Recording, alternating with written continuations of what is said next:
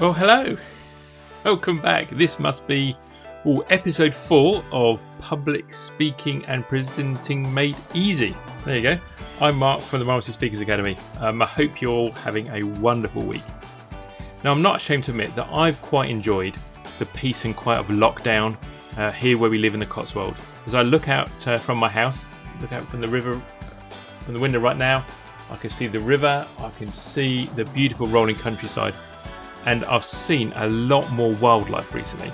There are swans and ducks and moorhens in the river, along with their babies. There's been colourful songbirds perched in the trees along the riverbanks, and then majestic birds of prey just circling lazily on the thermals, rising up from the warm earth. There was uh, I've seen red kites and hawks and buzzards. You know, they, they just own the skies around here. Fact, they're dwarfed only by the herons, and they look like escapees from Jurassic Park as they fly uh, around in the distance. You know, the things that, that surround us all the time, they become our normal really quickly. For better or for worse, our normal changes. The, the films we watch, the books we read, the social media influencers that we follow, they all shape our thinking, they colour our thoughts and our emotions for better or for, or for worse. And I, I had an interesting experience last week. I was sat outside in the back garden, and all of a sudden, there was a really loud buzzing noise filling the air. I mean, it was it was really loud. I was astonished how loud it was. It was it was an angry noise, and, yet there was something familiar about it as well. And I looked up, I was expecting to see a swarm of black drones buzzing around, you know, like something out of James Bond. You see how the entertainment we watch fills our mind. But I did not see a swarm of drones. um, well, I didn't see a swarm of little black killer robots anyway, but I did see a swarm of bees flying along the roofline of the house. I mean, it was astonishing how loud they were. And then a few seconds later, they were gone. I mean, it was the first time I've ever seen a bee swarm. It was, it was impressive, and a little scary. Now, perhaps if I watched a bit more uh, National Geographic Channel and a little bit less Sci-Fi Channel, then I would have expected to see bees and not flying robot drones when I looked up at the buzzing sound. The things that we think are entertaining us, they are actually shaping our thinking. Know, all the messages we hear, whether we agree with them or not, they leave us a little bit changed. And over time, all of those changes, they add up. Now, the direction our thoughts go when we're not thinking about what we're thinking about, that the points that the control the direction that our train of thought takes. Yeah? These things that are beliefs.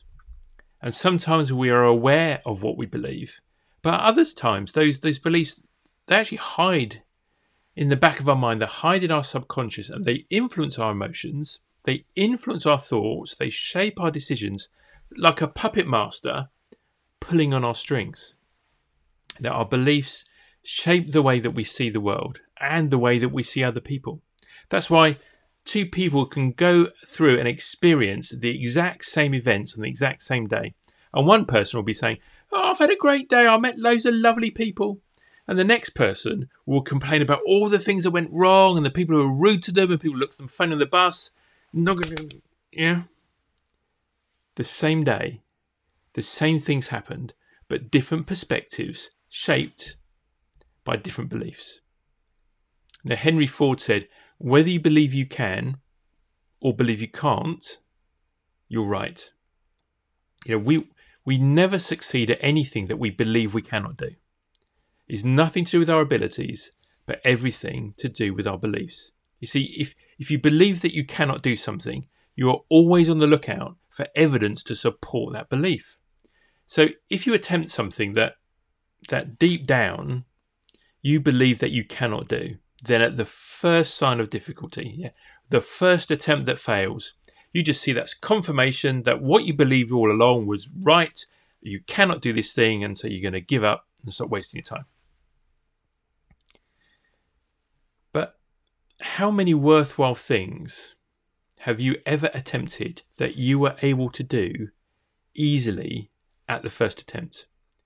Know, how about walking or speaking or riding a bike, playing an instrument, doing math, writing, right?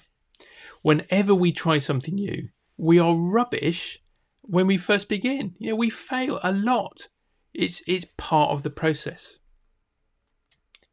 What we need is people in our lives who can help us see past that initial failure and keep hold of a vision of a future in which we succeed. Think about what happened when, when you first learned to ride a pedal cycle. Yeah, when you first learned to ride a bike, you were what? Five, six, seven, eight? Yeah, nothing in your living memory had prepared you for this experience. Yeah, you, you don't remember learning to walk, you were too young. So you've never done anything like learning to ride a bike. Yeah, if you just get on that bike to begin with, you lift your feet off the ground, you're just gonna you're just gonna topple over, aren't you? And then someone comes along, perhaps it's a parent, perhaps it's a sibling, and they say, You can do this. I know you can and they hold the seat on the back of the bike and you start to pedal and they give you advice and they pick you up when you wobble and crash. I can't do this, you said. Yet you've got no evidence in your life that you could ever learn to ride a bike. You've never done anything like it before.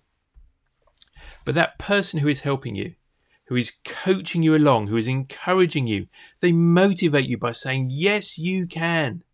And even though you've got no evidence to support it, it's it's like you borrow some of their belief in you and you keep on going until one day you realize that they're not holding on to the bike anymore. You are pedaling on your own and you have done it. Such freedom as you zoom down the path with the wind in your face. Now, having that person to, to help, your, your coach, your motivator, they allowed you to escape Henry Ford's curse because you ended up doing something that you didn't believe that you could do. And that, in a nutshell, is the job of a motivational speaker. A motivational speaker shows people how to challenge and change the beliefs that are holding them back. A motivational speaker provides some belief that can be borrowed so that people in the audience who are willing to attempt something that they would otherwise believe they could not do. A motivational speaker changes people at work, at home, at play. The, the new life skills, the attitude adjustments, and the healthy beliefs that they develop, all thanks to their encounter with a motivational speaker. Now, the world today, I think, really needs some fresh voices people who are going to speak up and not down, people who speak life and encouragement, people who help others achieve more than they ever believed was possible. And it and it all starts with a story. We all have a unique story. You have a unique story, I have a unique story. And your unique story is a story that only you can tell. And that story could become the heart of your motivational speaking business. It might be about drones, or puppies, or climbing Everest, or escaping a disaster, or surviving a trauma. Whatever it is, it is your unique story. So, have you ever thought that perhaps you might have a career ahead of you, or a side gig, or a business as a paid motivational speaker? Well, if that's the case, I've got a great free resource that will point you in the right direction. I'm hosting a webinar on how to become a paid motivational speaker on the 2nd of July. And you can reserve your place for free by going to malmesburyspeakers.com slash webinar. If you're watching us on Facebook or YouTube, it's there on the screen right now. So it's malmesburyspeakers.com slash webinar.